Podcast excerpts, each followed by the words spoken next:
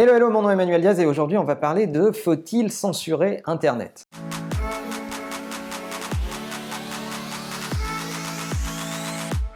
Oui, aujourd'hui on se retrouve dans un cadre un peu différent. Vous êtes ici dans la salle de réunion, une des salles de réunion des, bureaux chez Imakina et on va parler avec Eric Dupin. Alors Eric, je le connais depuis très longtemps, il a fait partie des premiers blogueurs en France euh, et, on, se connaît depuis très longtemps, mais il est surtout euh, le créateur de Presse Citron, une grosse plateforme de publishing, d'actu autour du digital et de la techno. Et si j'ai demandé à Eric de nous rejoindre pour cet épisode, c'est parce que euh, vous l'avez peut-être vu, la France s'apprête à passer une loi sur la question de la modération et de la censure de certains commentaires sur Internet. Ça pose plein de questions et j'avais envie d'avoir un gros publisher du web français avec nous pour en parler. C'est maintenant. Bonjour Eric. Bonjour Manuel. C'est super cool euh, que, tu aies accepté d'intervenir dans, euh, dans cet épisode. J'aimerais, pour ceux qui ne te connaissent pas, s'il y en a encore sur le web français, que tu te présentes. Alors oui, alors je m'appelle Eric Dupin et euh, je suis, euh, si on peut dire je suis connu, je suis connu pour avoir fondé Presse Citron il y a quelques années, euh, donc un, blog personnel qui est devenu un média qui reste un blog, c'est un peu le, slogan et qui existe depuis depuis 14 ans, qui est un blog sur l'innovation, l'actualité du digital, sur les réseaux sociaux, sur les nouvelles technologies. Et au fil des années, c'est devenu un média bien plus important qu'un blog, tout en gardant l'esprit blog.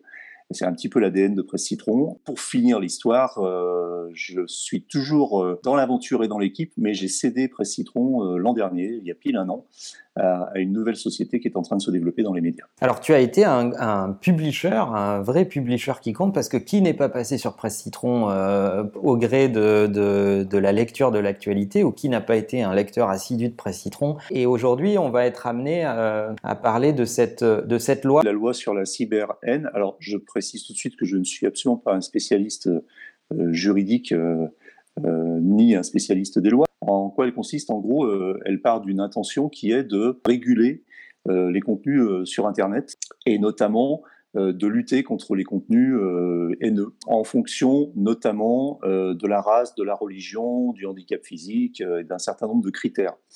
Donc effectivement, à l'origine, ça part probablement toujours comme souvent les lois d'une bonne intention. Mais euh, moi, j'en pense euh, pas beaucoup de bien parce que la façon dont la loi a été ficelée euh, nous laisse penser qu'elle pourrait assez rapidement dériver vers une espèce de censure qui ne serait, qui ne passerait même pas par les mains de la justice, puisque finalement la loi confie aux à des opérateurs privés qui sont les plateformes Internet euh, la responsabilité de, de dire ce qui est bien ou pas sur leur plateforme et de censurer en fonction d'un certain nombre euh, de, critères qui me paraissent assez oiseux et assez euh, subjectifs. Voilà. Donc le législateur a essayé d'établir des critères qui soient à peu près indiscutables, mais, mais en fait, en fonction des plateformes, on aura déjà probablement des critères différents. ensuite, en fonction des personnes, qui sont les personnes qui vont décider à un moment que tel contenu est offensant. Chaque personne a sa sensibilité et, euh, et ce, qui est, ce qui peut être considéré comme offensant par une personne euh, ne va pas l'être pour une autre. On a euh, la Coupe d'Afrique des Nations avec l'Algérie qui gagne ses matchs successivement. Bravo, belle nation, belle équipe de foot, c'est mérité. Malheureusement, ça engendre quelques excès dans, dans, dans les rues de, de certaines villes. J'ai vu, moi, des, des, discussions, et là, on est dans le cœur du sujet. Euh, il y, a, y, a, typiquement des propos racistes, haineux, etc. Mais il y a aussi des gens qui s'offusquent que ça soit le bordel en, bas de chez eux, sans à aucun moment tenir des propos racistes et même mentionner les auteurs des propos, et mhm. qui se font traiter de fascistes. Donc, ça veut bien dire, je, je ne juge pas ça, mais ça veut dire qu'il y a des interprétations très différentes en fonction des sensibilités, en fonction des personnes, en fonction de la sensibilité d'un sujet à un moment donné. Et tout ça, ça me paraît très difficile de le, réguler. Il est important que Internet ne soit pas une zone de non-droit. Je pense qu'Internet répond à la même réglementation, à la même législation que le droit commun. Et je pense qu'il y a déjà beaucoup à faire et que c'est suffisant. Je suis absolument et intimement convaincu que cette loi ne changera absolument rien. Elle débouchera probablement sur des excès, des excès de censure non justifiée, On a tous en tête l'image de, de, cette fameuse, ce fameux tableau, euh, l'origine du monde de, Courbet, qui est, régulièrement censuré par, Facebook. Donc ça, on va y avoir droit, mais très régulièrement. La culture de la modération, on va dire, selon les plateformes, est complètement différente. Le, périmètre de la loi, théoriquement, euh, c'est... Euh, alors ça, ça n'a pas encore été arrêté, puisque ce sont des décrets qui le décideront à partir de la rentrée. Euh, c'est le nombre de connexions. C'est-à-dire que jusqu'à présent, on disait ça concerne les très grosses plateformes, c'est-à-dire, en gros, on sait toujours les mêmes, hein, les GAFA, c'est-à-dire YouTube, euh, euh, Facebook, Twitter, etc.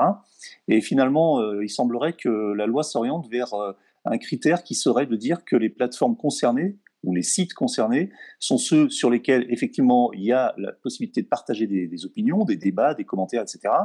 et qui ont, euh, qui reçoivent euh, à partir de 2, millions de connexions mensuelles. Donc c'est pas si important que ça parce que 2 millions de connexions mensuelles, bah, exemple Précitron, on est largement au-dessus de ça.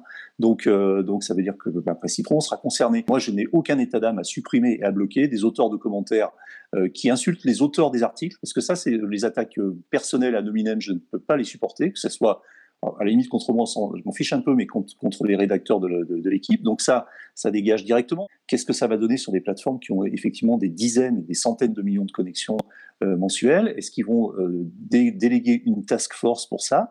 Comment va-t-elle être formée? Est-ce qu'ils vont prendre des juristes? Est-ce qu'ils vont prendre des spécialistes de, du chat sur Internet? Est-ce que la question qu'on devrait se poser n'est pas en lien finalement avec la gestion de l'identité et avec la liberté d'expression? Est-ce que euh, on va pas, si on creuse un peu cette question, aboutir vers la gestion de l'identité sur Internet Quand on se connecte sur une plateforme, on sait qu'on peut nous retrouver assez facilement, sauf si on passe par des moyens un petit peu détournés, des VPN, etc. Mais la question de l'identité de l'anonymat, c'est très très euh, compliqué parce que euh, effectivement, on a plutôt tendance, moi j'aurais plutôt tendance à dire aussi, euh, puisqu'on est sur Internet, euh, eh ben on, a, on doit avancer à visage euh, découvert et on doit assumer ses propos. Et quand on est sur des plateformes, d'ailleurs, on, on, voit quand tu es sur Facebook ou sur euh, YouTube, etc., tu, on sait que c'est toi, Manuel, on sait que c'est moi, Éric Dupin.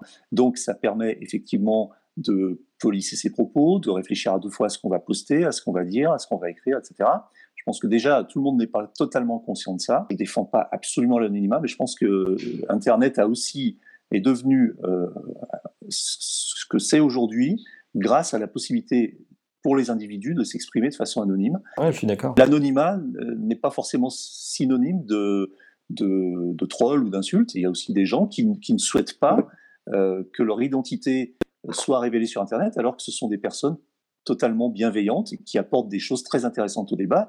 Nous, on le voit sur Presse Citron, encore une fois. On a plein de commentateurs anonymes euh, qui sont euh, qui, apportent vraiment quelque chose à la discussion, au débat. Et l'anonymat a, ses vertus, on le voit dans la pratique même euh, journalistique avec le secret des sources. Moi, je dirais qu'il y a deux niveaux d'anonymat. L'anonymat pour les publishers ne devrait pas être possible.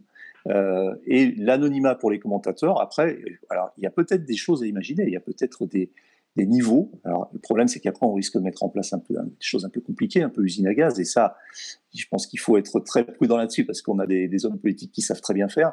Donc, euh, mais bon, euh, certains niveaux d'anonymat sur les plateformes qui font que bah, si tu es anonyme, tu peux participer, tu peux lire, mais par exemple, tu peux pas commenter. Si tu veux commenter, bah, il faut, euh, décliner une forme d'identité, au moins ton adresse email, qu'on puisse te joindre, etc., etc.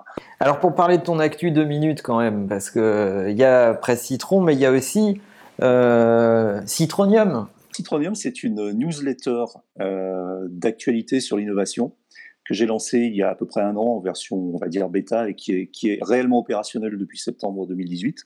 Et donc j'ai lancé cette newsletter, Citronium, qui est publiée tous les vendredis euh, à 18h et qui fait un résumé, un digest de ce qu'il fallait retenir dans l'innovation et le digital dans la semaine. Une newsletter qui est sur abonnement euh, payant, 50 euros par an, donc ça fait à peu près 1 euro le numéro. Le vendredi, c'est le bon moment pour euh, euh, faire un petit peu une veille, c'est-à-dire on part avec son, Citronium, on l'a sur, sur ses emails et puis on peut le lire tranquillement le week-end sur son téléphone ou sur sa, tablette. J'essaye de la faire évoluer. J'ai créé un groupe Facebook privé sur lequel on discute. Pour moi, la notion de discussion et de débat est très très importante. après, j'ai d'autres idées. Peut-être que peut-être que ça peut évoluer vers un, un freemium avec une, version gratuite allégée puis une version payante encore un petit peu plus euh, euh, complète. Tu es trop modeste parce que moi je suis abonné à Citronium. Sincèrement, euh, la, valeur qu'on a pour gagner du temps dans sa veille, pour et puis il y a un ton, il y a un style euh, qu'on achète avec Citronium, c'est le, le style Éric Dupin.